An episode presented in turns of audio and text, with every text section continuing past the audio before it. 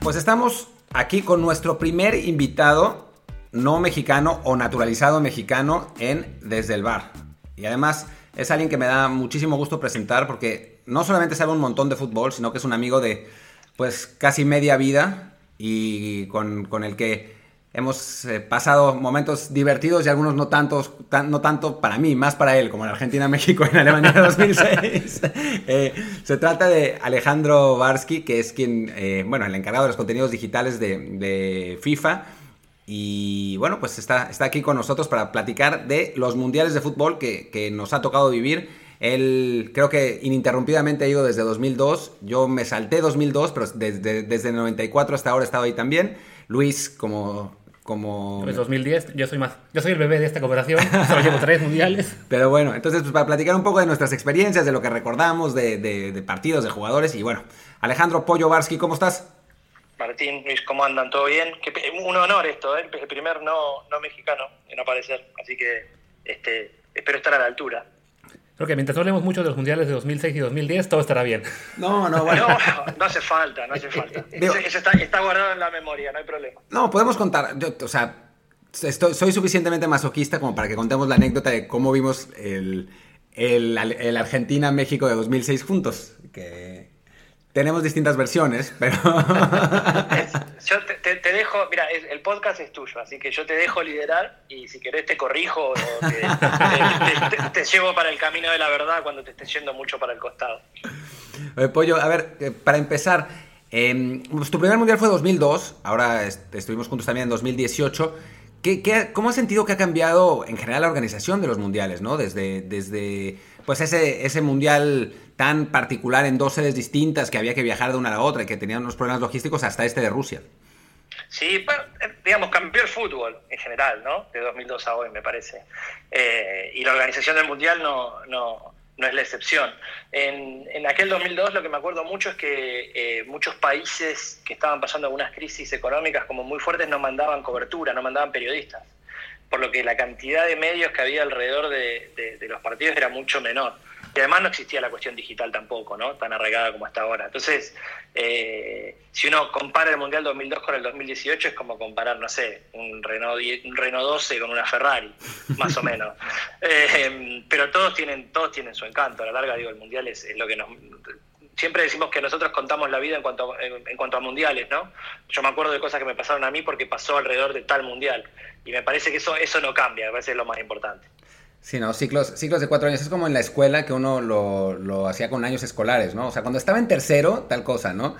Ahora es. Total. Después de Japón-Corea, eh, pasó esto. Total, total, total, total. Este, y Japón-Corea, bueno, nada, para mí, como decís, el primero que hice profesional y este, yo tenía 22 años y lo que me acuerdo es que trabajaba 40 horas por día y tenía, tenía nafta para hacerlo, creo que por eso me contrataron también. Em, y bueno, nada, y ahora, ahora, ahora el ritmo es otro, pero, pero un gran mundial, muchos recuerdos. Y pero igual que Argentina, un poco, un poco decepcionante, ¿no? O muy decepcionante. Muy, muy, si nosotros pensábamos que íbamos a ser campeones del mundo o a jugar la final con Francia, y se fueron los dos en primera ronda. A mí, nosotros estábamos en Seúl, y mi jefe me había dicho que a partir de octavos, Argentina estaba jugando en Japón, y a partir de octavos me podía ir a seguir a Argentina.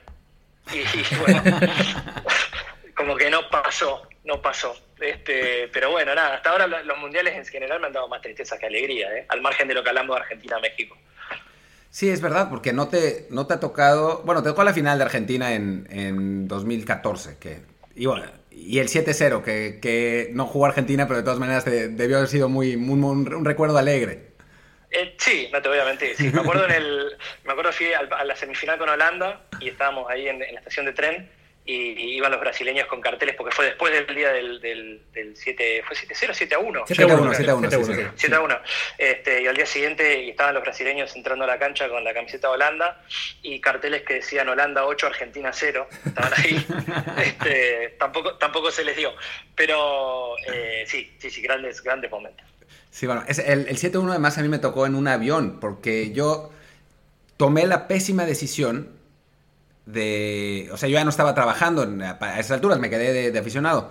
Y tomé la pésima decisión entre elegir uno y otro de elegir el Holanda-Argentina. Entonces dije, bueno, pues voy a ver el Holanda-Argentina. Y me tomé un avión de, yo estaba en Fortaleza, que era la sede donde había estado trabajando, y me había ido a Sao Paulo, de hecho a, alcanzar a Luis. Y me tomo el avión justo a la hora del, del Alemania-Brasil, que era el avión que me toca, que había, ¿no? No había otro avión. Y de pronto el piloto dice, bueno, señoras y señores, aquellos que les guste el fútbol, eh, les voy a decir el marcador. Al minuto 30 del primer tiempo, Brasil 0, Alemania 5. y todo el mundo se quedó así Sí, es que ese día fue una locura. A mí me tocó ver ese partido desde el Media Center, supongo que era Sao Paulo, porque yo, yo también yo iba justo a la Argentina, Alemania, ahí sí acreditado. Entonces, estar en el Media Center, pues evidentemente había muchísimos brasileños trabajando en ese momento y ver el cambio de ánimo de todo el personal en esas dos horas fue una cosa brutal. O sea, el, el, lugar era un funeral este, en el estadio de, de Sao Paulo ya para el cuarto gol, básicamente. No, en el avión todos lloraban. Sí. En el avión todos lloraban. En el 5-0 pensaban que era broma. Después apareció la zapata y dijo, ah, bueno, una actualización del marcador. Es 6-1 ahora, ¿eh? Y ahí todo el mundo se puso a llorar. Mira, nosotros estábamos en Río, en la oficina, donde estaba trabajando toda la gente del comité organizador también. Eh, digamos, toda la gente que trabajó durante cinco años para tener la copa. Eh, que estaban esperando concretarla con, el título, ¿no? Y ya en el entretiempo la mayoría se fue a llorar afuera se fueron todos a fumar y a, llorar afuera. Y apenas terminó el partido, se largó una, una tormenta en, Río que fue eh, increíble, al punto que empezó a gotear en la oficina, de todo lo que llovía, eh, increíblemente empezó a gotear sobre el escritorio donde estaban los chicos brasileños trabajando. que fue una cosa, eh, de hecho todavía tengo la foto que está el, chico que, se, encargaba de, redes sociales, que estaba trabajando con el paraguas abierto, que es una de las escenas más tristes que me dejó el Mundial eh, ya no te digo desde 2002, te digo desde que empecé a ver fútbol, desde el 86. Eh, tristísimo. Pero mm, mira, la verdad, como argentino me generó un poco de, simpatía la situación, no lo voy a negar. Pero como argentino tampoco, futbolísticamente hablando, tampoco soy un enamorado de los alemanes. por razones más que obvias. Digo, cuando ustedes me hablan de Argentina en los mundiales, yo les puedo hablar, son Alemania es nuestra Argentina, ¿no? En este caso. Eh, y, la verdad es que no me generó tanta simpatía. Digo, ya me pareció que el sexto y el séptimo estuvieron de más. Ya, ya, ya está. Pero, pero sí, una noche increíble. increíble. No, histórica, histórica realmente. Eh, pero, y, y en, ya para, para, cerrar un poco 2002, porque ese tampoco, el único que puede hablar eres tú, porque ninguno de los dos, de los dos estuvo ahí. Em, para cerrar 2002, pues, ¿qué fue lo que, te, que recuerdas con más, eh, pues no sé, con, que, te impresionó más, que, que, te viene a la mente ahora que, piensas en, en el Mundial? Todo, porque en realidad al ser el primero, además, como no teníamos redes, eh, la, imagen o la cercanía que uno podía tener con lo que era Japón o Corea eh, era nula, ¿no? Uno no sabía con qué se iba a enfrentar cuando iba allá. Hoy uno, no sé, va a YouTube y, mira Tokio de arriba abajo y llega allá y no se sorprende tanto, pero en aquella época era como muy chocante estar ahí. Em, entonces, todo lo que tiene que ver con el choque cultural fue así como muy, muy fuerte. Y después, eh, nada, yo me acuerdo, llegué, me crucé a Cruyff y casi me desmayo, viste, de la emoción. el tipo que yo miraba en video todos los días hace unos años, me lo crucé caminando por ahí, casi me desmayo. Em, y me acuerdo mucho de la final del Brasil-Alemania, que estaba en el estadio ahí en Yokohama, eh, que eran todos japoneses en el estadio, pero vestidos como brasileños o alemanes. Entonces estaban las mujeres japonesas, que son de, físico bajito, chiquitas, qué sé yo, en comparación a las brasileñas, que son como con más curva y todo, pero vestidas como brasileñas en el Zambódromo, ¿no? Y tratando de bailar como brasileñas, que fue un poco así como un shock que todavía no me puedo borrar. Pero... Pero sí, pero digamos, en resumen, toda la, todo el choque cultural y la posibilidad de estar cerca de esos futbolistas por primera vez, creo que es así un poco lo que me quedó de ese torneo. A mí me, pasó eso en 2005, que fue también mi primer torneo, fue eh, con, con, FIFA, fui a la Copa Confederaciones y en un lugar estaba Platini, que Platini había sido mi ídolo de los 80. Y me, le pedí una foto, ¿no? Y el tipo dice, el tipo sí, sí buena onda en, todo, ¿no? Pero es divertido porque la foto es él, serio, y yo con una cara de, de éxtasis absoluto.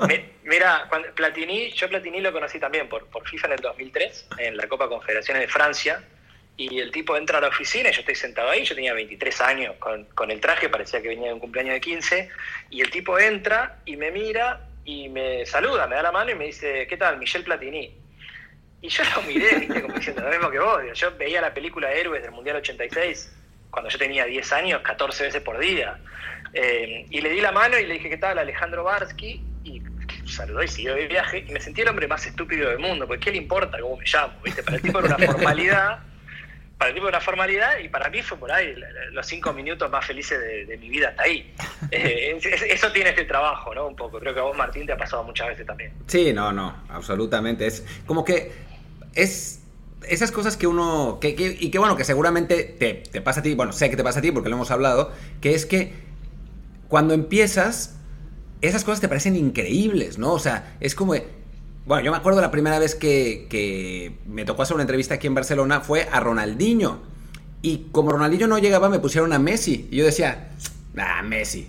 ¿No? Así como, ah, qué, aburrido. Claro, sí, sí. Bueno, a mí me pasó, yo trabajé mucho con el tema de...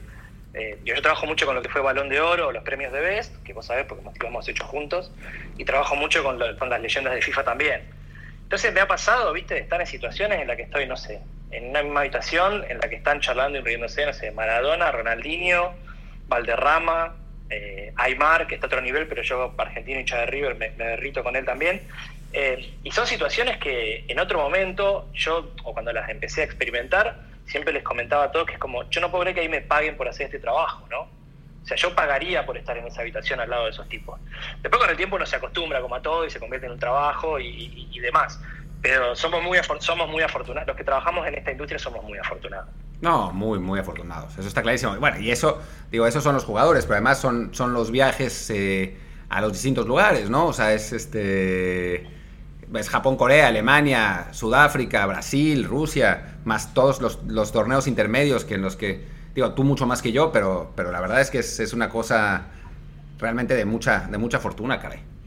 Sí, es, es, además es mucha adrenalina, ¿no? Digo, uno termina yendo a lugares, no sé, yo me, yo me comí un mes en Nigeria, ponele, ¿no? Digo, para, para bajarle un poco el glamour a lo que estábamos hablando, el Sub-17 en el que jugó Neymar, por ejemplo, en el 2009, em, el, de Nigeria. Y son, viste, eh, como decíamos al principio, son cosas que uno por ahí pagaría por hacer. Y tener la suerte de que... ¿Cómo es la historia de los plátanos de Nigeria? Eh, Sí, bueno, esto es un personaje particular, ¿no? No vamos a estereotipar a toda la, población nigeriana por esto, pero eh, había un ayudante ahí de uno de los coordinadores generales de una de las sedes y el coordinador general le, dio plata y le dijo, anda y comprame unos Malboro. Digo, en ciertas zonas de Nigeria eh, no, no existe un shopping internacional, no existen los kioscos, ¿no? Digo, se vive en otras condiciones. Y el muchacho le dijo, bueno, y si no consigo Malboro, que le dijo, bueno, no sé, cualquier cosa. Y se fue. Y volvió al rato y le puso como una bolsa, de, tiró una bolsa de bananas en el escritorio. Y el coordinador general le dijo, ¿qué haces? Le dijo, vos me dijiste si no había cigarrillo que te traiga cualquier cosa, te traje bananas. Y este, obviamente cuando, cuando después primero nos contó la historia, después nos presentó al tipo y lo festejamos, ¿viste? lo llevamos en andas por todos lados porque nos pareció maravilloso. Pero eh, hay, una cuestión, hay una cuestión ahí este, de, anécdotas y, choques y clash cultural que son maravillosas, ¿no? También. Sí, totalmente. Bueno, y eh, pasamos a, Alemania 2006, que ese, ese sí me tocó, eh, me tocó a mí. Pero bueno, antes de de eh, hablar del, famoso Argentina, Argentina-México. Em, ¿Qué te acuerdas de, ese torneo? un torneo espectacular. Eh, llegamos ahí, no sé si te acordás, llegamos para mayo, que todavía hacía un frío horrible, nos, evacuaron del centro de prensa porque encontraron una bomba de la Segunda Guerra Mundial en, algún lado, no sé si te acordás. Sí, sí, perfecto. Eh, digamos que, pero todavía teníamos edad como para trabajar y irnos de fiesta también por lo cual fue un mundial muy divertido, teníamos 26, 27 años. Eso casi no me acuerdo. Sí, eso, es buena señal, buena señal, mejor, después te cuento. Pero, eh, y futbolísticamente, equipazo, ¿no? Digo, el, show de Zidane en esa Francia, ese Brasil con Ronaldo, Ronaldinho, Kaká, una Argentina con una buena mezcla entre jóvenes y jugadores de experiencia como Riquelme, como Crespo, como Messi que venía asomando. Eh, digo, un, gran, gran mundial y en un país además muy, futbolero, ¿no? Que marca, marca una diferencia grande también. Y en el medio de Europa que generaba que, no sé, Ucrania jugaba en, Berlín y esa noche había 50.000 ucranianos festejando en la calle, ¿no? Entonces era como... Especialmente este, ucranianas. Digo, no nos acordamos de la fiesta, pero de eso sí un poco. Ese es tu, ese es tu fuerte, yo estaba en la oficina. pero... Eh, fue un, torneo en ese sentido como muy atractivo, creo que uno de mis favoritos, ¿no? Fue como muy, atractivo a todo nivel, a nivel personal y a nivel fútbol también. En Argentina-México te lo dejo comentar a vos si querés. Yo, yo creo que para mí es en, cuestión de experiencia, también fue mi primer mundial trabajando, ¿no? Yo había ido a 94 y 98, pero como fan, eh, que también fueron grandes experiencias, sobre todo 98, un poco más que 94, pero, pero fue mi primer torneo trabajando y casi podría decir que es el mejor mundial en el que me ha tocado trabajar. Brasil estuvo también muy bien por otras razones, pero, pero Alemania todo funcionaba bien, eh, uno podía desplazarse de un lado a otro del, del país eh, sin problemas, estaba eso, lo que decías, lleno de fans de, todos los países. Fue la primera vez que me tocó, bueno, no la primera, pero en Francia también, pero en Alemania estaba lleno de mexicanos por todos lados, que para los que no son mexicanos es agotador, pero bueno, para nosotros no es tan grave. eh, entonces era, era esta sensación de, tener como un mundial, o sea, ser local en un mundial completamente fuera del país, que, que eso, eso estuvo muy bueno. Y, y nada, pues fue eso, ¿no? Además, en mi caso, no, no tanto en el tuyo, pero en mi caso fue el primer mundial en un equipo, que me refiero al equipo que, con el que trabajamos en FIFA, totalmente multicultural y con gente de, todos lados del mundo, ¿no? Entonces era, era como muy interesante hablar con, la gente. Además, los jefes que teníamos en ese entonces sabían un montón. Entonces, para mí era así como, wow, estoy trabajando con gente que sabe un montón de fútbol, ¿no? Eh, la verdad es que, que fue una gran experiencia. Sí, la parte que menciona Martín de que fue su primer mundial trabajando y todo, operaba muy bien.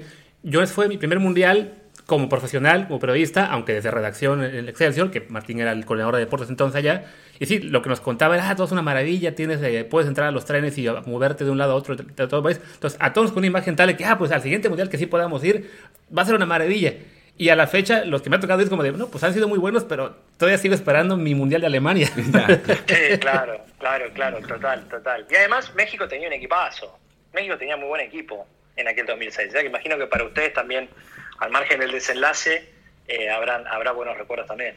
Sí, ¿sabes qué? Ahora la percepción que, tenemos de ese, de ese 2006. Yo estoy ahora con un proyecto de ver todos los partidos de México en los mundiales que están disponibles, pues que no son todos.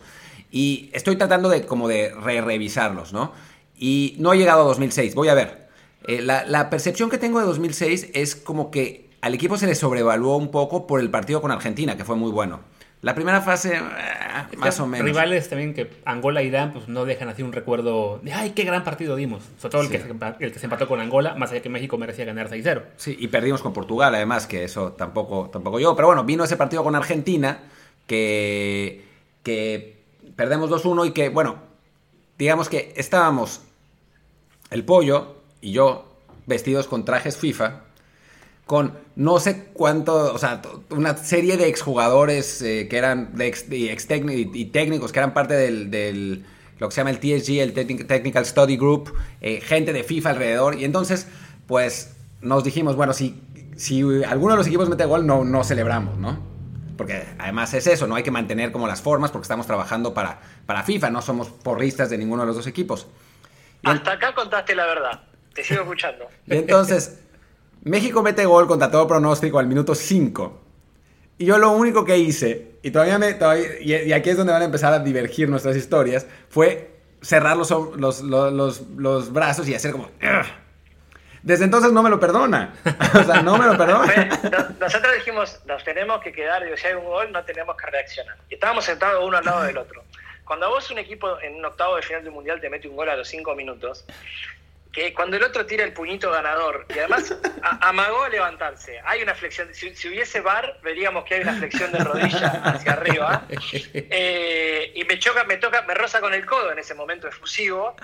Eh, en ese momento tenés dos opciones. O vuelan las trompadas, y ya está, y vamos todos a la tapa de los diarios, o esperás a, ganar en tiempo extra con un zurdazo imposible, le pedís, permiso, que es lo que yo hice, lo miré cuando Maxi le pega, porque además donde estábamos sentados nosotros era atrás perfecto, o sea, vimos perfecto el tiro de Maxi volando al ángulo.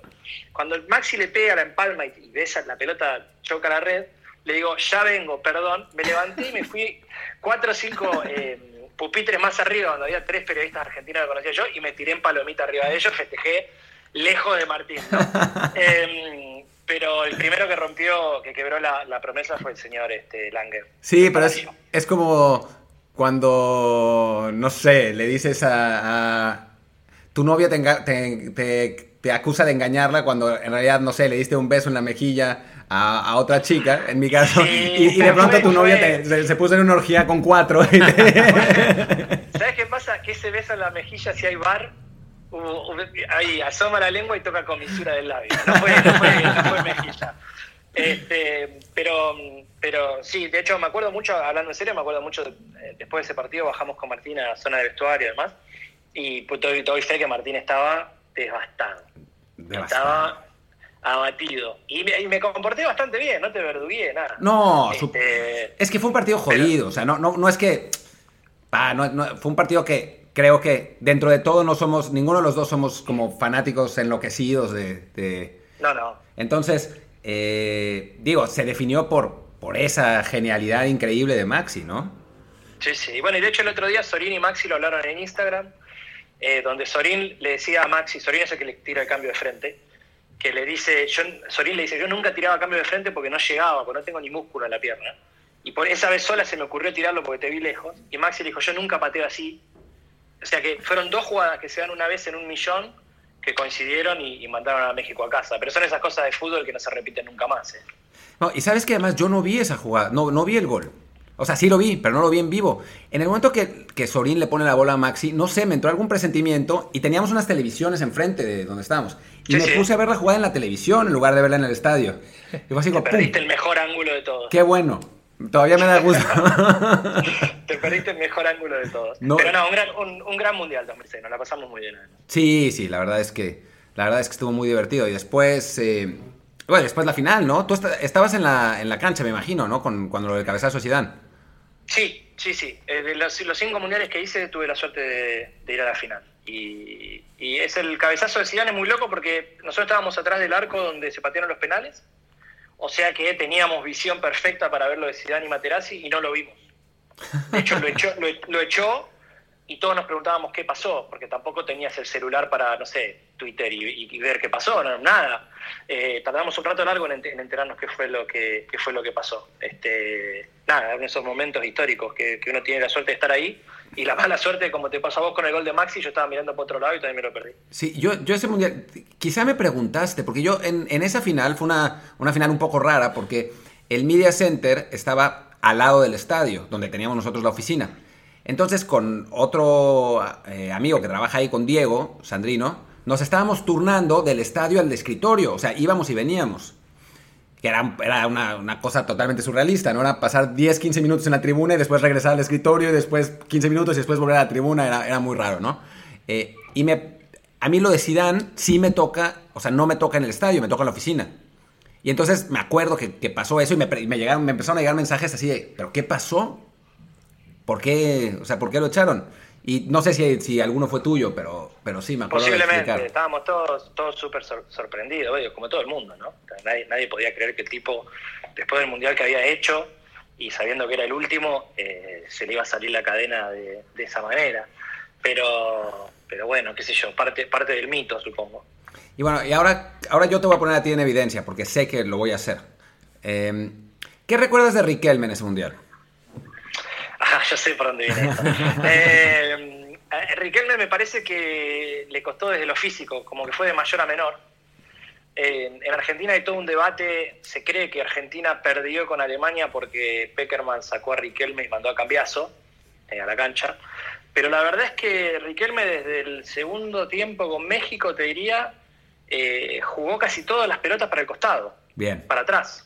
Eh, o ese es el recuerdo que yo tengo, digo, no sé, Ahora va a salir alguno, me, van a robar en Twitter y me van a mostrar un compilado de cuatro pases de gol que metió. No lo sé. Pero eh, en aquel momento la, imagen que yo tengo es que ya físicamente no, no estaba. Contra Alemania en el momento en que lo sacó, porque yo tengo que también ser honesto y honesto y tengo que decir cuál fue mi. No es mi sensación con el resultado opuesto. ¿Qué pensé yo cuando salió de la cancha eh, en ese momento? Me pareció que estaba bien el cambio, que saliera Román. Lo que no me, lo que no me cerraba era que entrara Cambiazo. Para mí el problema no es que salga Riquelme, sino que haya, que haya entrado Cambiazo, porque el mensaje que vos le das al otro equipo es, bueno, hasta acá, ahora a jugar para el costado y a que pase el tiempo. Eh, pero lo de Riquelme a mí no me pareció una locura que saliera en ese partido, por cómo estaba jugando. Físicamente se lo notaba tocado. Es que yo me acuerdo, también el partido de Argentina lo vimos, de Alemania lo vimos juntos. Eh, Y me acuerdo que tú estabas desesperado con Riquelme. Decías, va, otro pase para atrás, otro puto pase para atrás. Y después la recibía y decía, otra vez para atrás. Pero porque, porque además futbolísticamente, y esto al margen de que yo soy eh, hincha de River y Riquelme es un símbolo de Boca, yo enamorado de Román, crack total, ¿viste? Y tenía muchas esperanzas en el tipo para ese partido. Y arrancó bien, pero terminó se, terminó diluyendo. Argentina casi no pateó al arco ese partido. Si bien tuvo el partido ganado hasta hasta que empata Close parecía que se lo llevaba, pero no pateó casi al arco. Y algo parecido pasó con Tevez. La gente se acuerda mucho de Tevez en ese partido porque corrió, transpiró, se tiró a los pies. No tuvo un tiro al arco en 90 minutos. Em, fue un partido raro ese, partido, uno de esos partidos que Argentina se le va al Mundial de una manera insólita. para mí el, el, cambio, y lo hemos hablado también un montón de veces, el cambio de Julio Cruz es el problema. Sí, pero ahí lo que dicen es que estaban buscando eh, contrarrestar el juego aéreo. de hecho, si, vos, mirás esa temporada de Cruz en Italia, el tipo se cansó de meter goles de contraataque con esa zancada que tenía, que de golpe metió mil goles en el Inter ese año. Eh, hace poquito salió eh, Lucas Bernardi, un jugador argentino, a contar que Messi estaba lesionado ese día y por eso no entró, cosa que mm. Peckerman nunca lo contó. Eh, eh, viste, con, el resultado compuesto somos todos genios, viste, digo, no, tenía que haber entrado Messi, Saviola, eh, qué sé yo, esas cosas. Se le lesionó el arquero que atajaba penales, sí. entró Franco, atajar, no, se le, no le salió una tampoco. Sí, es verdad, verdad, verdad.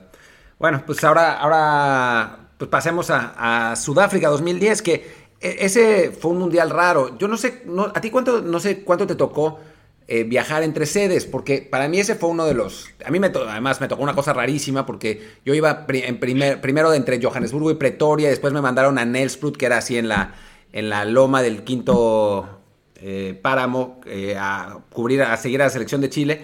Pero me acuerdo que, que a diferencia de Alemania, que era todo súper organizado, Sudáfrica era todo medio un caos.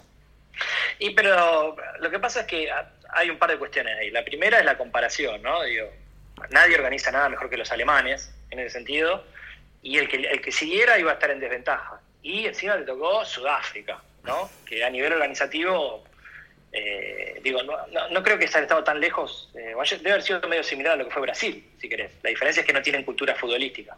Em, entonces el contraste era muy fuerte. También el frío, salvo que ah, le tocaba la ciudad del Cabo, eh, era, invierno, Johannesburgo hacía un frío que no se podía creer, entonces no había fiesta en la calle, no, no, el, contraste fue como muy, muy, grande en ese sentido. Un país grande, sin la infraestructura de Alemania, sin los hinchas, sin la fiesta, sin el calor, eh, es muy difícil comparar. a mí, a mí en ese sentido Sudáfrica eh, no ranqué, digamos, no ranquea entre mis mundiales favoritos, por llamarlo de, de alguna manera.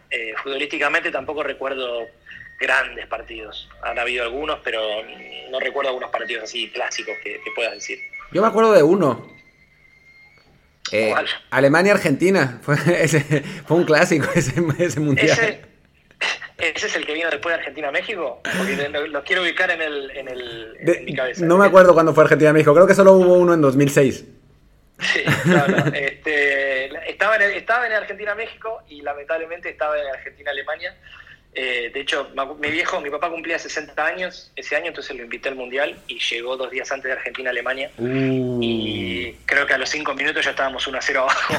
Así que eh, me acuerdo de sufrir más por él que por el equipo. Por él y, por Maradona más que por el equipo. Pero este sí, de, nuevo, no, no, creo que sea uno de los mundiales. Entonces, no sé cómo lo viviste vos, pero a mí, este, o por ahí para Luis, ¿eso fue el primero que, te tocó hacer, Luis? ¿Entendí bien? Sí, justo Luis fue al baño, pero ahora, ahora vuelve y le, le, preguntamos sus recuerdos, pero sí, pero sí, sí, sí. Eh, digo, para mí, eh, a nivel futbolístico sí es verdad. Digo, esa, selección española era muy buena, la que fue campeona del mundo, pero no jugó tan bien en ese mundial.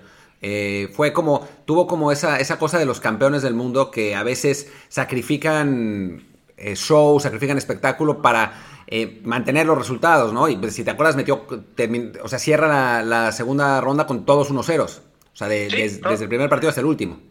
Y estuvo, estuvo al filo de perder con Paraguay, e-, eh, con, el tema del penal. Eh, con Holanda la pasó mal, digo, lo salvó Casillas. me parece que además, digo, para no ser injusto con España, eran tan buenos que uno tenía la expectativa muy arriba. Pero ganó el Mundial, ¿no? Digo, no se le puede pedir mucho más. Si vos mañana me decís Argentina va a ganar un Mundial empatando 0 a 0 todos los partidos, te lo firmo. Que casi fue 2014, ¿eh? Que casi fue 2014, sí, casi fue 2014. Pero bueno, ahí, ahí el entrenador tuvo que armar sobre la marcha, pues se le lesionaron los jugadores, eh, algunos de los jugadores clave del esquema que traía de eliminatoria. Pero, eh, digo, a mí me pasa eso con Sudáfrica 2010. No, no, no, no es un mundial que recuerde con mucho cariño o ilusión en, ningún aspecto. Creo que tiene más que ver conmigo y con, las cosas que a mí me pasaban en ese momento que con el torneo en sí. Pero, pero no, es, el de mis favoritos, para nada. ¿Y qué recuerdas de la Argentina de Maradona? Porque ese, digamos, ese es el como el, highlight de, ese mundial para Argentina es que el técnico era Maradona y bueno, era una cosa bastante sui generis. Sí, total, total, surrealista. Pero me parece que, mira, me parece que ese equipo argentino eh, lo agarró muy joven el mundial. Es un poco lo que le pasó a Francia en 2014. Eh, le sacó rédito en 2018 y creo que es lo que le pasó a Argentina en 2010 y le sacó rédito en 2014. Messi, Agüero, Higuaín, Di María, eh, toda esta generación, Chiquito Romero, todos estos jugadores eran muy jóvenes y les faltó experiencia para manejar eh, la situación. Pese a que Maradona absorbía toda la presión, porque ver a Maradona, salía a la cancha y, todas las cámaras y todos estaban con él y los jugadores se podían concentrar en lo suyo, pero me parece que los agarró, los agarró muy jóvenes. Y sí, mucho de lo que aprendieron en ese torneo lo, pudieron implementar ya además con Sabela, que es otro tipo de conductor, ¿no? Eh, en Brasil cuatro años después. Pero esa es la sensación que ahí me queda de ese mundial. Un equipo muy talentoso, pero muy joven todavía. Si yo no me acuerdo por qué diablos en un momento me tocó ir a la concentración argentina. O sea, no me acuerdo qué me mandaron a hacer ahí, porque yo no, ni pintaba con Argentina, pero fui eh, a algo. Eh, y me acuerdo, sí, eh, que si bien Maradona absorbía todas las críticas, nunca me ha tocado ver, nunca, realmente, en, un mundial ni, en ningún, con ningún club de nada, una, o sea, un campo de entrenamiento con tanta gente random. Sí, total. O sea, era estaban los jugadores entrenando y había un montón de personajes que ni idea de quién estaba, más los exjugadores, eh, no sé, directivos, era, era una especie como medio de carnaval ahí ese, ese, ese campo de entrenamiento. Y eso es lo que genera Diego, ¿viste? A mí, yo tuve muchos encuentros con Diego en los últimos años y, además por, por laburo en aquella época con él eh, también en, en, ese momento. Y el tipo tiene un aura, ¿viste? Que hace que todo el mundo, hasta los que, hasta los que los detractores de él cuando, cuando él está alrededor se derriten, ¿viste? El tipo tiene un aura que es difícil de explicar. Eh, y cuando él llega genera eso, todos quieren estar cerca del tipo, ¿no? Lo cual, insisto, por un lado es bueno porque los jugadores pueden como focalizarse en otra cosa y dejar la presión ahí, por otro lado es medio un carnaval, ¿no? Toda la concentración también es complicado, hay un poco de cada lado. A Luis, que ya volvió. Eh, ¿qué, es lo que recuerdas tú de Sudáfrica? Ya estamos, ya llegamos ahí. Sí, no, nos estaba escuchando. O sea, fui un momento al baño, luego aproveché para usar un correo electrónico, entonces sí, escuchaba lo que platicaban. Y bueno, primero, pues sí, ser mi primer mundial ya en, está en, el sitio, eh, además por la forma en que se dio todo, que habíamos armado un, portal internet que logró ser acreditado por el mundial y las distancias que había entre los estadios de Johannesburgo y Pretoria, pues yo podía ir a un juego todos los días. Entonces acabé yendo como 24 partidos, solo me perdí uno por culpa de los aviones, que hubo una falla en la conexión, pero sí, fue una experiencia evidentemente muy especial estar yendo de un lado a otro, viendo jugadores, lo que mencionaban ustedes en, mundiales previos, de toparte de repente con tantas figuras con las que nunca te imaginabas estar eh, eh, codo a codo. Fue una cosa muy especial. Me tocó también estar tanto en Argentina-México como en el Argentina-Alemania. Entonces fue una sensación un poco como de de alivio en el segundo partido, así de, de karma por todo lo que Maradona había declarado días previos. Pero bueno, sí, fue una, una experiencia muy, muy curiosa también por todas las carencias que tiene Sudáfrica como país. Pues yo creo que si, si hubiera sido mi tercer mundial, no el primero, tendría un recuerdo muy diferente de, de esa Copa del Mundo, ¿no? Sí, porque además tú, Pollo, no te das cuenta, pero para nosotros el partido ese con, con Argentina fue un robo en despoblado. Es que, es que pasó una cosa muy loca ese día, porque el partido era súper parejo, como ustedes se acuerdan. De hecho, estaba mejor México, me parece, si la memoria no me falla. Y cuando viene el primer gol de Argentina, que es un offside escandaloso, yo por lo menos en la cancha la jugada fue tan rápida que no me di cuenta. Y no sé cuánta gente se dio cuenta. Hasta que alguien se equivocó y pasó la repetición en la pantalla gigante. Y ahí es cuando todo el estadio, los jugadores, yo me acuerdo en cuanto aparece la, imagen en, la pantalla gigante, que no debería haber aparecido, pero nadie se dio cuenta que había sido offside tampoco ahí en la, la cabina de control, eh, ahí es cuando todo el mundo se da cuenta. Yo me acuerdo todavía el, ruido, no me olvido más, el sonido ambiente del estadio cuando pasa eso, ese, oh, la gente que se da cuenta de lo que acaba de pasar. y los jugadores salen ahí desesperados a correr a juez de línea a señalarle la, pantalla. Eh, y eso lo sacó a México totalmente de partido, al punto que Higuaín mete el gol por el error del defensor a los dos minutos, tres minutos, no sé cuánto es, y se terminó el partido. Sí, yo, recuerdo, tengo la memoria evidente, después de 10 años, yo juraría que eh, yo estaba justo en ese partido junto a un colega argentino-colombiano, entonces ambos dijimos fuera del lugar antes de la repetición, pero vaya, sin la certeza absoluta de que lo era, pero sí, en el momento en que empiezas a ver en la pantalla del estadio, que como mencionas, quién sabe cómo es que se coló esa repetición ahí, eh, pues sí, si a uno que estaba en tribuna de prensa tratando de ser profesional le, le, rompe eso el partido, no me puedo imaginar a los jugadores que están viendo pues cómo les están robando de esa manera un, un gol tan, una fuera de tan evidente, ¿no? No, y bueno, y lo de la cabina, lo de la cabina, ustedes no se acuerdan, pero cuando pasaron la repetición, no solo salió la repetición, sino estaba con la línea del offside. O sea, pusieron la línea del último hombre y te ves 10 metros adelante. Yo, te, yo te, confieso que la gente que estaba con la gente que estaba en la cabina al día de hoy nos reímos eh, en cuanto a que no pueden creer cómo se les escapó. O sea, hasta el día de hoy, cada tanto cuando nos tenemos, nos estamos comiendo y nos chicaneamos con algo, eh, yo siempre les digo lo mismo, sí, bueno, pero vos te comiste ese gol de Tevez en la pantalla y eso a mí no me pasa. Eh, porque porque es, marcó, marcó una antes después ahí adentro. Eh, esas personas quedaron marcadas, marcadísimas, te digo, por haberlo pasado ahí por la pantalla. Me imagino. Ah, bueno, hay otra anécdota que iba a contar yo en 2006, que, bueno, México pierde 2-1 con Argentina, ¿no? Y entonces, pero también nadie esperaba mucho de México, nunca nadie espera mucho de México, pero entonces, bueno, cada vez, además, el México-Argentina es el primer partido, o el segundo, pero es el primer día de los octavos de final. Entonces todavía había un montón de partidos mientras tanto, ¿no? Entonces cada vez que me presentaban a alguien, me preguntaban, ¿de dónde eres? De México. Ah, qué bien jugaron, lástima que perdieron. Yo así como, bueno, ok. Ya, a la, a la vigésima, digo, el próximo que me diga eso lo mato, ¿no? Y entonces estoy en mi escritorio y aparece nuestro jefe con Blatter. y entonces me presenta, va, Sepp Blatter. Y yo, ah, hola, ¿cómo está? Martín del Palacio. Y me pregunta, ¿de dónde eres? Y yo le digo, de México. Y me dice, ah, qué bien jugaron, lástima que perdieron. Y yo así, ah, gracias, señor presidente. Siga su camino. Me acuerdo.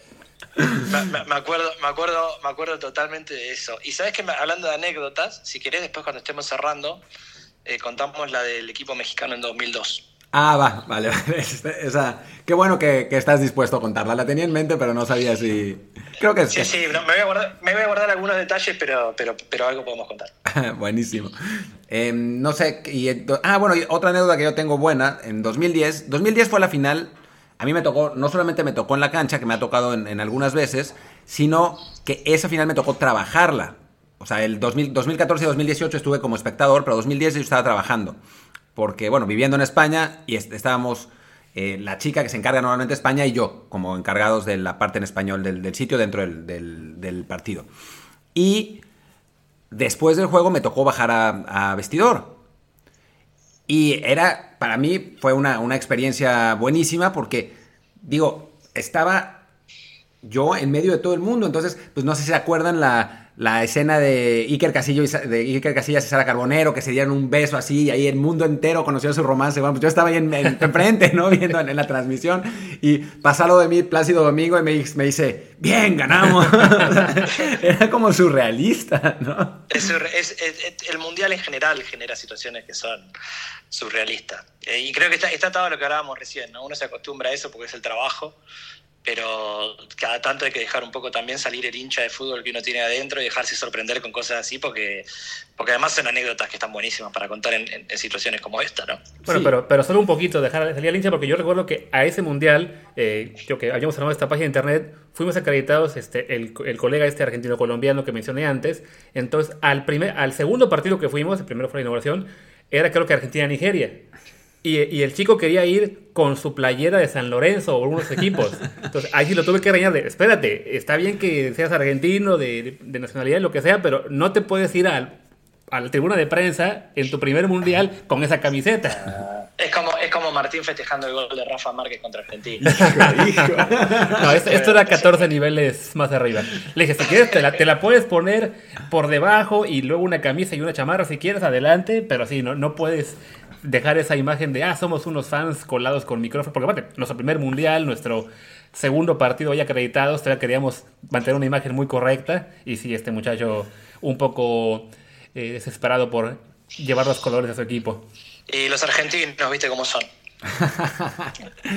sí, no, bueno, sabes que en México no es tan común, pero aquí en España, si, si te toca el Madrid-Barcelona, eh, bueno, y también los otros equipos, ¿eh? Digo, a mí me ha tocado más Madrid y Barcelona porque pues, es donde estoy, pero, pero parece que Sevilla, Atlético, vas a las tribunas de prensa y te encuentras aficionados, aficionados, y gente gritando al árbitro, hijo de puta, hijo de puta, te voy a matar. desde la tribuna de prensa, y es como, ¡buah! sí, A, mí, a mí esas cosas me parecen un papelón. Eh, también pasa mucho en, las, federaciones, ¿eh? Digo, los, jefes de prensa de los equipos mismos, insultando a árbitros, pegándole a la mesa. Eh, no sé, a mí, a mí esas cosas me dan un poco de vergüenza ajena, particularmente. Sí, además que es, poco profesional, digamos, en, más, más allá de eso, ¿no? O sea, porque uno va a trabajar, no, no vas a seguir a tu equipo. O sea, en fin, en tu corazón sí, pero no. Sí. Cuando sí lo puedo, digamos, justificar, eh, no de la gente de tribuna de prensa, sino de los trabajadores, hablando de anécdotas de, gente sufriendo mucho, como el caso de Brasil 2014, recuerdo mucho el día del Uruguay-Gana en, en, Soccer City, última selección africana con, con, vida, pierden de la manera que perdieron en, penales y con la mano de Luis, de Luis Suárez, perdón. Este, y lo mismo, en el Media Center de Soccer City, una, un ambiente realmente triste entre todos los eh, eh, voluntarios. Y había en particular uno que llevaba su bandera de Ghana por de, un, lado para otro. Lo habíamos notado desde antes de cargar el partido, cuando estábamos apenas llegando a reportarnos ahí. Y decíamos, bueno, pues está emocionado, no es lo ideal que esté un voluntario con su bandera por todo. Pero ya cuando acaba el partido y está el pobre caminando de un lado a otro con una tristeza así de... Fue de, bueno, se lo vamos a perdonar porque pues, era llegar a una semifinal. Sí, claro. Además, un partido increíble. Increíble ese, sí, francamente. Desde la mano hasta, los, hasta el penal fallado y después que Abreu lo, termina con un panenca. Es que debía estar México ahí, no Uruguay ni Ghana. hablando de periodistas hinchas. Oye, bueno, vayamos a, 2014 a Brasil, que digo, a mí es un mundial que me encantó. Yo en, Brasil me la pasé súper bien por un montón de razones, ¿no? Por, por, pues porque es un país de fútbol de verdad, ¿no? O sea, realmente de verdad. Además, digo, creo que en, eh, en un momento no hacía tanto calor. Pero, bueno, en Río también, sí. Pero yo donde estaba hacía un calor increíble, estaba en la playa, eh, digo, partidos buenos, no sé, no sé cómo tú lo viste. Ah, a mí Brasil debe ser uno de los que más me gustó. Eh, además, yo me, había, yo me fui a Argentina en el 2013 y, fue un año y pico después de que me, había ido, entonces tuve la suerte de que un montón de amigos vinieron a ver partidos de Argentina, entonces fue reencontrarme con amigos y familia, eh, que eso generó, viste, me, elevó toda, la, toda la, experiencia del Mundial ahí arriba, sumado a que Argentina llegó hasta la final. O sea que en ese sentido para mí insuperable. Y lo que vos decís, el calor, país de fútbol, la, la fase de grupos estuvo llena de partidazos Después medio se aplacó un poco el mundial, pero la fase de grupo estuvo llena de partidazos y hubo un montón de historias para contar, no sé, de, Holanda cambiando el arquero para, para los penales, Costa Rica dando la, sorpresa, el 7 a 1, no sé, me parecía que fue un mundial, lo de Suárez, me parece que fue un mundial espectacular. y el 5-1 de Holanda-España, que se nos olvida, pero era la presentación del campeón del mundo y Holanda lo reventó. El 5-1, eh, no sé, pues te digo, si, nos ponemos a, analizar, hubo un montón de, de situaciones que hicieron ese mundial para mí eh, muy difícil de superar. Digo, a nivel juego, a nivel historias, a nivel estadios, a nivel ambiente, a nivel clima, eh, no sé, y, sumado a todas estas cosas personales que te digo, es posiblemente el mundial que, haya disfrutado más. Creo que, es un buen momento, ya que estamos hablando de, este mundial, de que nos cuentes cuál es tu opinión de, de Messi en la selección argentina. Eh, ha tenido mucha mala suerte. Ha tenido mucha mala suerte, porque me parece que el mundial de Messi era el de, por edad, por experiencia y todo, era el de Brasil. Y, llegó con un técnico iluminado que, lo podía llevar ahí. De hecho, un técnico que, como te digo, se le lesiona a Agüero, se le, Higuaín le llegó lesionado, tuvo que cambiar todo sobre la marcha y un equipo súper ofensivo a un equipo que se basó más en, en Mascherano bancando entre los dos centrales y, ser, y ser este, tener puntería arriba. Y así todo llegó hasta la final y, tuvo las mejores chances, digamos, ¿no? Digamos, si uno mira el resumen del partido, salvo Alemania tuvo un cabezazo en el palo y el gol. Argentina tuvo la de Palacio, la de Higuaín, eh, una de la Bessi que no llega a meter, la de Messi mismo que sale lamiendo el palo. Em, me parece que en ese sentido tuvo mucha mala suerte. Y, el Mundial de Rusia no se puede contar porque, bueno, fue un descalabro total para Argentina. O sea, me parece que en eso Messi no, tiene nada que ver. Pero tuvo mucha mala suerte con el tema de, Brasil, a mi manera de ver las cosas por lo menos. ¿Te parece injusto cómo lo trata la... Pues una parte de la afición y de la prensa argentina que, lo culpa de, los resultados. Mm, no, yo ahí, yo ahí, yo ahí corrijo. La gente lo ama a Messi en Argentina. Eh, digo, estás hablando de un país de 44 millones de entrenadores y siempre hay uno, viste, que, está ahí sentado comiendo papa frita en el sofá y le grita fracasado. Digo, eso hay en todos lados. Pero, pero la, gente en general lo ama a Messi. Eh, sí tenés algunos periodistas que eh, viven más del show que otra cosa y su papel, su rol es criticar para ser levantado por otros medios y lamentablemente mucho, e, tienen mucho eco esos, esos muchachos, pero, pero hay, una conciencia general de que digamos, ya no, no, hay, gente que lo culpe, sobre todo después de todo lo que fue la eliminatoria pasada, que si no fuera por él que mete tres goles en Ecuador, Argentina ni, clasifica al Mundial, eh, que la gente, la gente a Messi en Argentina lo, lo ama, ¿eh? digo, esa, esa cosa de, de criticarle los gestos o qué sé yo, son de hace ya unos cuantos años, yo te diría que hace unos 6, 7 años que la gente está como entregada con Messi. ¿Y tú crees entonces que la... Pues más allá de la mala suerte, que hay, hay un problema de que no, no tiene... Pues no ha tenido el suficiente eh, elenco a su alrededor como para, como para poder ganar ese mundial? Yo creo que lo tuvo. Si uno piensa en, individualidades y en dónde juegan, quizás él estuvo mejor rodeado de lo que estuvo Maradona en el 86, por ejemplo. Eh, la, digo, no sé, Agüero, Higuaín, Di María, si uno se pone a mirar los goles que tienen esos chicos en los clubes donde han jugado, mejor rodeado en estos años que con esos jugadores no, no, puede haber estado. Eh, lo que te digo, me parece que la pelota no entró en 2014 y, en el 86 entraron todas, digo. Le, entró a Burruchaga, le entró a Valdano, hasta Brown metió un gol de cabeza, ¿viste? Es como, esas cosas se tienen que dar o no se tienen que dar y me parece que a él lamentablemente no, no se le dieron. Yo espero que por lo menos pueda ganar una Copa América, ahora que están haciendo una cada seis meses casi, que, tenga la suerte de por lo menos llevarse una Copa América, porque se merece él llevarse algo con la selección, que no gana nada desde el año 93. Por eso digo, me parece que lo excede a Messi esto. Argentina no gana nada oficial en selecciones mayores desde el año 93. Entonces, me parece que, las causas están más arriba, no están tanto en, Messi. Eh, Luis, ¿tú de qué, cuáles son tus recuerdos de Brasil, más allá de que te caíste por una alcantarilla y pensamos que te habías roto la pierna? este, bueno, de entrada que fue como que para mí un poco de menos a más, porque me tocó ir este, ahí sí acreditado, con todo pagado por primera vez, este, pero a la ciudad de Natal. Entonces fue una sede en la que no hubo partidos, así que muy interesantes que digamos. Fue primero en México-Camerún, que bueno, era bueno ver a México, pero no, no fue un partidazo tampoco, que 1-0. Además ese ya cabello empapado porque eh, se soltó una lluvia impresionante, entonces me quedó más el recuerdo de, lo que sufrí para llegar que del partido en sí. Eh, me tocó el Italia-Uruguay, que fue también 1-0. Un, creo que Japón-Grecia o algo así, que fue espantoso. Eh, el Ghana-Estados Unidos, que creo que ya en ese partido no, no, se jugaba nada. Y luego, poco a poco, por suerte, me tocó irme moviendo por, por Brasil y ya poder ir a ver el México-Croacia, que fue el punto más alto de, del mundo para mí en términos de partidos. Luego me tocó ver el Brasil, el Holanda-México con un colega holandés al lado, además, y un colega inglés, éramos los tres de, la página en la que estábamos. Y cuando mete gol México, hasta me preguntan, ¿por qué, ¿por qué no lo celebras? ¿Por qué no estás tan emocionado? Bueno, pues esta película ya la vi, ya sé lo que va a pasar. Y, sí, pasó, lamentablemente, ¿no? Sabes que seis, meses después de ese mundial, hicimos el. Creo que era Balón de Oro en aquella época todavía. Sí, creo que sí. Y, se nos ocurrió mostrarle a los jugadores que venían eh, distintas jugadas de, esos, ese mundial para que filmar su reacción cuando la veían. Y a bueno, a Messi le mostramos el gol que se pierde con Alemania, eh, que su, reacción eh, la levantaron en todos lados. se notaba que todavía nunca lo había visto y fue una situación como muy, muy loca. Y la otra fue a Robben, le mostramos la jugada del penal con México y él defendió la jugada y sigue diciendo que es penal. Sí, yo, creo, diciendo que es penal. yo creo que es penal. No, yo, yo creo que no. con, el VAR eso no era penal. No, con el VAR era penal seguro. Porque además, no sé, digo, tener, cada, podemos hablar del VAR, pero el VAR no suele cambiar esas decisiones. O sea, más allá de que fuera o no, o sea, cuando son tan cerradas y, la, y es decisión del árbitro, digo, la, de, la del offside de, de Tevez en 2010, esa seguro era, o sea, la, le daba la vuelta, ¿no?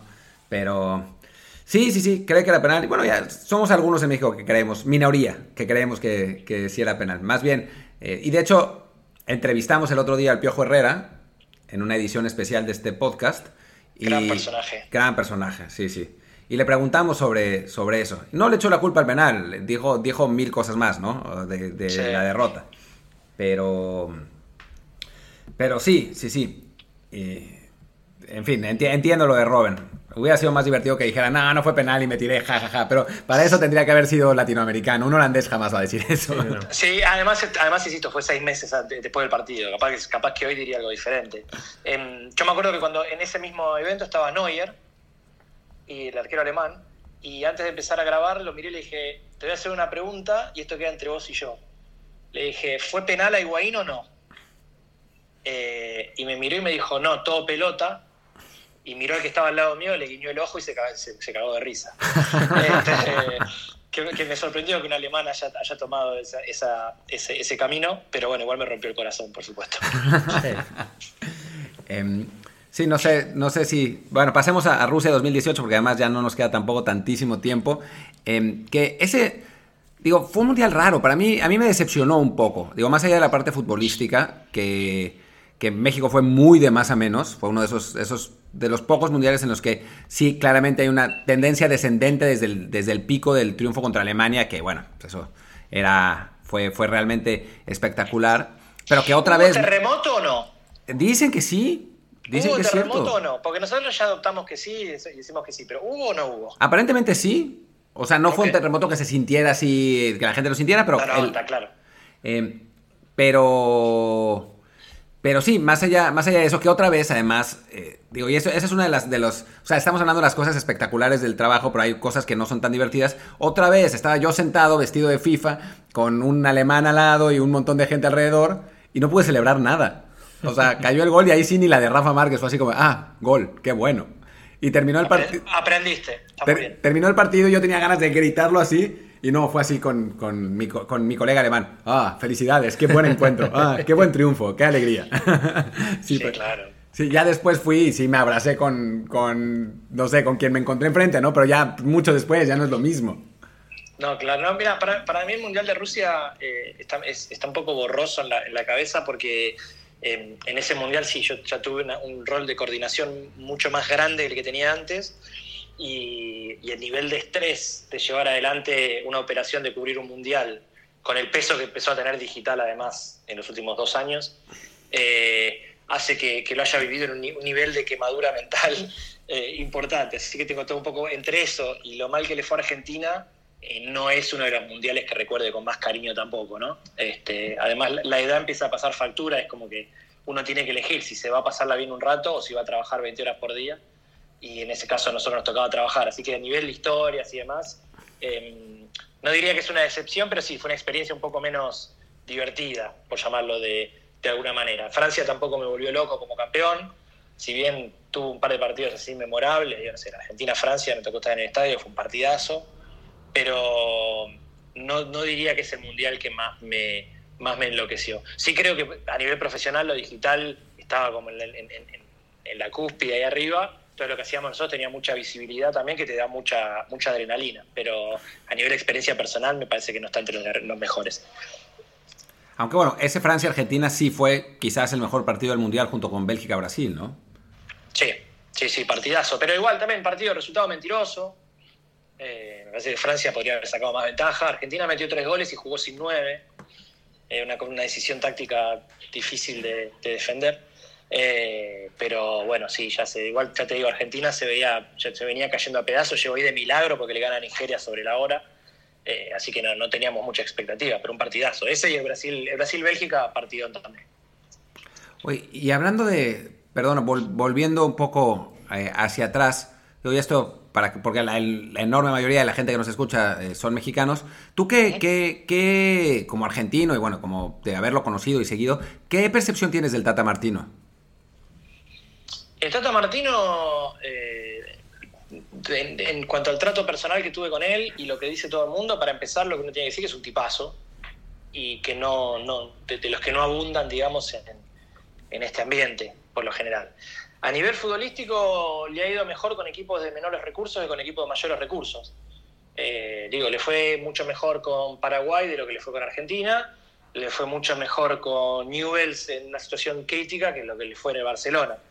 Viste que hay entrenadores que son, que son mejores con menores recursos y cuando le das como una cosa más grande no, no le funciona de la misma manera. Eh, no sé, es un caso raro el del Tata. Eh, me parece que, que, obviamente yo no voy a discutir las cualidades futbolísticas de Tata Martino, ¿no? una cara dura si yo salgo a cuestionar algo de eso. Pero por algún motivo los resultados le han ido, le, han salido mejor con equipos de, menor presupuesto y menores estrellas que con los equipos grandes. Sí, y con todo eso llegó a dos finales de, Copa América con Argentina, ¿no? Que perdió en penales con Chile. Sí, exacto, y, de hecho jugando fútbol de alto vuelo. Pero cuando llegó el momento de la final, se mancó. Nunca pudo eh, superar a Chile ampliamente. Es cierto que Chile le propuso en esas dos finales un juego de mucho roce, eh, digo, con Vidal, con Medel, eh, muy, muy, encima de los jugadores creativos de Argentina, pero siempre por, por un penal, por un centímetro por dos, eh, no, no, no, lo pudo conseguir. Entonces, digo, es un caso muy extraño. ¿Y tu percepción de la selección mexicana en general? México es, México es un misterio para mí, en, en, en, en cierto punto, porque siempre ha tenido buenos jugadores, eh, siempre le he hecho partidos a equipos, no sé, digo, los México-Brasil, cada vez que juegan México y Brasil, los argentinos nos frotamos las manos, pues sabemos que Brasil la va a transpirar, y la va a transpirar y le va a costar. Eh, o sea, como que se crece con los equipos grandes, como le pasó, por ejemplo, no sé, hablábamos del 2006, hace un ratito el partido con Argentina, pero también me, parece que hay una cuestión ahí mental que no le permite romper esa barrera del quinto partido eh, que lo lleva a perder partidos insólitos como el del 2006, como el de Holanda. Digo, hay una cuestión ahí mental que cuando están ahí cerquita de dar ese, ese zarpazo, siempre pasa algo, ¿no? Y uno puede tener mala suerte una vez, dos veces, pero cuando te pasa todo el tiempo me parece que hay algo más. No sé si hay una cuestión ahí mental que se ha generado. Eh, no sé cuánto hay también de falta de competitividad, si bien está mejorando en la región de CONCACAF, pero me da esa sensación, ¿no? Eh, pero bueno, ahí ustedes me tendrán que iluminar porque ustedes saben más que yo sobre el tema. Yo te digo cómo lo veo yo desde afuera. Pues estamos esencialmente de acuerdo, ¿no? Sí, no, si acaso lo que nos falta es, como dices, el tema de la competitividad, de que tenemos muy pocos jugadores eh, compitiendo en las, en las ligas más importantes del mundo, los pocos que están en las ligas más importantes, no todos juegan regularmente, entonces así es muy difícil armar un equipo con capacidad para, pues, para meterse en un quinto partido de un mundial, pero a la vez, cuando uno ve que selecciones como Senegal, Costa Rica, Turquía, Corea y Ucrania, Estados Unidos se han metido al menos una vez al quinto partido, si piensa uno, bueno, ¿qué tiene que hacer México para por lo menos colarse una vez, ¿no? De tantas que ha tenido oportunidad. Y, te digo algo más, a mí me parece que hay una cuestión también, que acá ustedes me van a orientar y me van a decir si estoy diciendo una burrada, les pido que me lo corrijan, pero me da la sensación como que hay una, hay una falta también de, convencimiento en uno mismo, ¿no? De autoestima en, el, fútbol mexicano en general. Cuando veo que, por ejemplo, eh, se nacionalizan jugadores constantemente, que quizás no son jugadores franquicia, digo, jugadores de primera línea de otros países, que no sé, viste, Ronaldinho terminó jugando en México, bueno, claro, ¿cómo no lo vas a nacionalizar? Pero me da la sensación que a veces se, llevan o se confía mucho en, el extranjero y me parece que quizás ahí faltaría un poco también más de, digo, va de la mano con la falta de confianza y, para afrontar ciertas situaciones, pero me parece ahí hay algo que, viéndolo desde afuera como extranjero, eh, me hace un ruido ahí también en la cabeza bueno, yo creo que ahí es, es, un poco esa, falta de competencia. De repente, si no, pues tenemos, tenemos dos delanteros buenos y está este argentino, hace Guille Franco en su momento, que es pues tan bueno como ellos, quizá no mejor, pero con él completamos el, el, trío de la lista, ¿no? Y se le convoca, ¿no? O en su momento fue el caso de Gabriel Caballero en 2002. Eh, Ciña sí era un jugador distinto que no teníamos en México ninguno parecido. No, y no solamente eso. Ciña llegó a los 17 años y hablaba como mexicano y era esencialmente mexicano. Pero los, los argentinos que han ido sí son... Pues sí, no, no, no, no es que llegara, digo, no voy a decir Messi porque no es que llegara Di María y lo nacionalizáramos mexicano, ¿no? Sino como, como que con que sean del mismo nivel del resto del grupo, se, se, da por bueno que se naturalice. Y sí, me imagino que en la mayoría de países uno piensa, no, pues si vas a naturalizar a un jugador de otro país para que juegue con tu selección, es porque es claramente mejor y que, marca una diferencia importante, ¿no? No solamente para completar la lista de 23. por eso, y que se entienda, no estoy diciendo que, México haga mal en hacer eso, ¿eh? Son, son maneras, pero a lo que ves, son cosas que a mí me llaman la atención y que a veces me llevo a preguntarme, bueno, quizás hay una falta de autoestima o de convencimiento de lo que el jugador mexicano puede hacer en ciertos momentos, que puede llegar a ser que en ciertos momentos claves también hagan flaquear al equipo. pero como dije recién, la mayoría de la gente que escucha está en México y más de uno se le está agarrando la cabeza y dice que habla este y, tienen razón. Así que la culpa de ustedes, es de ustedes que me preguntaron a mí. Ah, no, muchos coincidirán también. De hecho, en, este momento ya, ya más de uno está pensando en a quién vamos a naturalizar en los próximos 2-3 años. Tenemos el caso de la, delantera, por ejemplo, que solo tenemos a lo que queda de Charito, a Raúl Jiménez y a este chico Macías que viene eh, creciendo poco a poco. Y como no hay mucho más en la baraja, pues más de uno se plantea, ah, pues ya, el año que viene ya tenemos la opción de usar a Julio Furch, que es un delantero que yo creo que en Argentina ni se acuerdan de él. No, nos acordamos, pero sí, no, como prospecto de selección, definitivamente. Sí, aunque creo que a final de cuentas no va a ser, no va a ser seleccionado mexicano. Pero, en fin, y ahora hablando de, la, nacionaliza, la, nacionalidad y defender la camiseta y, rendir a la hora buena para cerrar, hablemos de la anécdota de 2002.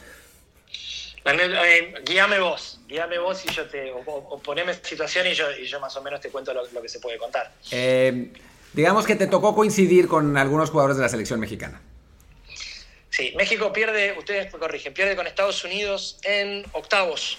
Eh, sí, es correcto. No, no, no nos gustaría reconocerlo, pero sí, eso pasó. No hace falta ahondar detalles, pero. Estoy viendo la Wikipedia para estar seguro de que pasó, porque no tengo muy buena memoria. Sí, sí, aquí está. y bueno, y si no me equivoco, acá donde me corrigen ustedes, eh, nadie podía encontrar a los jugadores mexicanos después del, a los dos días del partido, para, que, para que den explicaciones o algo por el estilo. Em, Digamos que no quisieron volver. bueno, no quisieron volver. Y claro, en aquel momento no había redes, nada, entonces como que si uno quería eh, ocultarse en el anonimato en otro lado, lo podía hacer sin problema. Y nosotros, ya no me acuerdo la ocasión, creo que fue porque Corea había ganado, entonces, este, sí, había ganado Corea y salimos a, a ver qué pasaba la noche porque había festejos en todo Seúl y terminamos en un compañero nuestro que era un gran salidor de noche, nos llevó a una especie de, nightclub, de boliche, de club, no sé cómo, cómo, le decimos. Eh, Nosotros antro le decimos en México. Bueno, era un antro, total, era un antro total, en una especie de, basement así abajo. Em, sí, dudoso, un lugar dudoso. Y bajamos ahí y para sorpresa nos encontramos con varios de los jugadores mexicanos. Este, con los que estuvimos ahí compartiendo unas cervezas y, bueno, hablando un poco de lo que había pasado. había algunos que estaban con, había que estaba con la bandera de Corea colgando en la espalda. Que yo veces, yo siempre digo que en realidad es lo más, yo lo miro ahora, además siendo más grande, y es lo más normal del mundo, ¿no? los tipos terminaron su trabajo, se quedaron afuera y algunos se fueron a tomar unas copas. Eh, pero uno se pone a pensar lo que hubiese sido en aquel entonces, hace 20 años ya, eh, si la prensa mexicana se hubiese, se hubiese enterado de, lo que estaba pasando ahí, hubiese sido un bombazo. Este, pero bueno, hasta, hasta ahí podemos contar. El resto, el resto se va conmigo. sí, sí, sí. Yo, yo conozco algunos de los detalles y, mejor que mejor mantenerlos, mantenerlos en el, en el anonimato. Lo que pasa en el antro de Seúl se queda en el antro de Seúl. pues bueno, Pollo, pues muchísimas gracias por, por estar aquí con, nosotros. Fue muy divertido. Creo que hasta nos faltó tiempo porque nos podíamos haber colgado, eh, colgado mucho más hablando de, anécdotas, pero bueno, ya sí, si nos pasamos de, la hora mucho, ya no nos escuchan y pues la cosa es que, la idea es que nos escuchen. Lógico, lógico. No, les agradezco a ustedes, estuvo divertido. Este, espero que la próxima vez sea con, cerveza de por medio. Este, y, la, extendemos un poquito más. Sí, la bandera de Corea en la espalda. Ah, sí. la bandera de Corea, ahí va. Un abrazo grande. Un abrazo, muchas gracias. Gracias. Chao, chao. Y bueno, pues eso fue todo aquí en esta edición de Desde el Bar. Eh, Luis tiene que decir algo muy importante. Sí, no, simplemente recordar a todos nuestros oyentes que, los, bueno, a los que aún siguen en, la hora ya, en la segunda hora de este podcast, que, pues, que nos pueden escuchar aquí en Spotify, en Apple Podcast, en Google Podcast. Aquellos que nos escuchan en Apple Podcast, por favor, pongan los reviews de 5 estrellas para que más gente nos encuentre. Y bueno, yo soy Luis Herrera, mi Twitter es arroba luisrha. Yo soy Martín del Palacio, mi Twitter es arroba martindelp. Y nos vemos el próximo lunes, donde Luis no lo sabe, pero ya tenemos un invitado también. Perfecto, hasta entonces.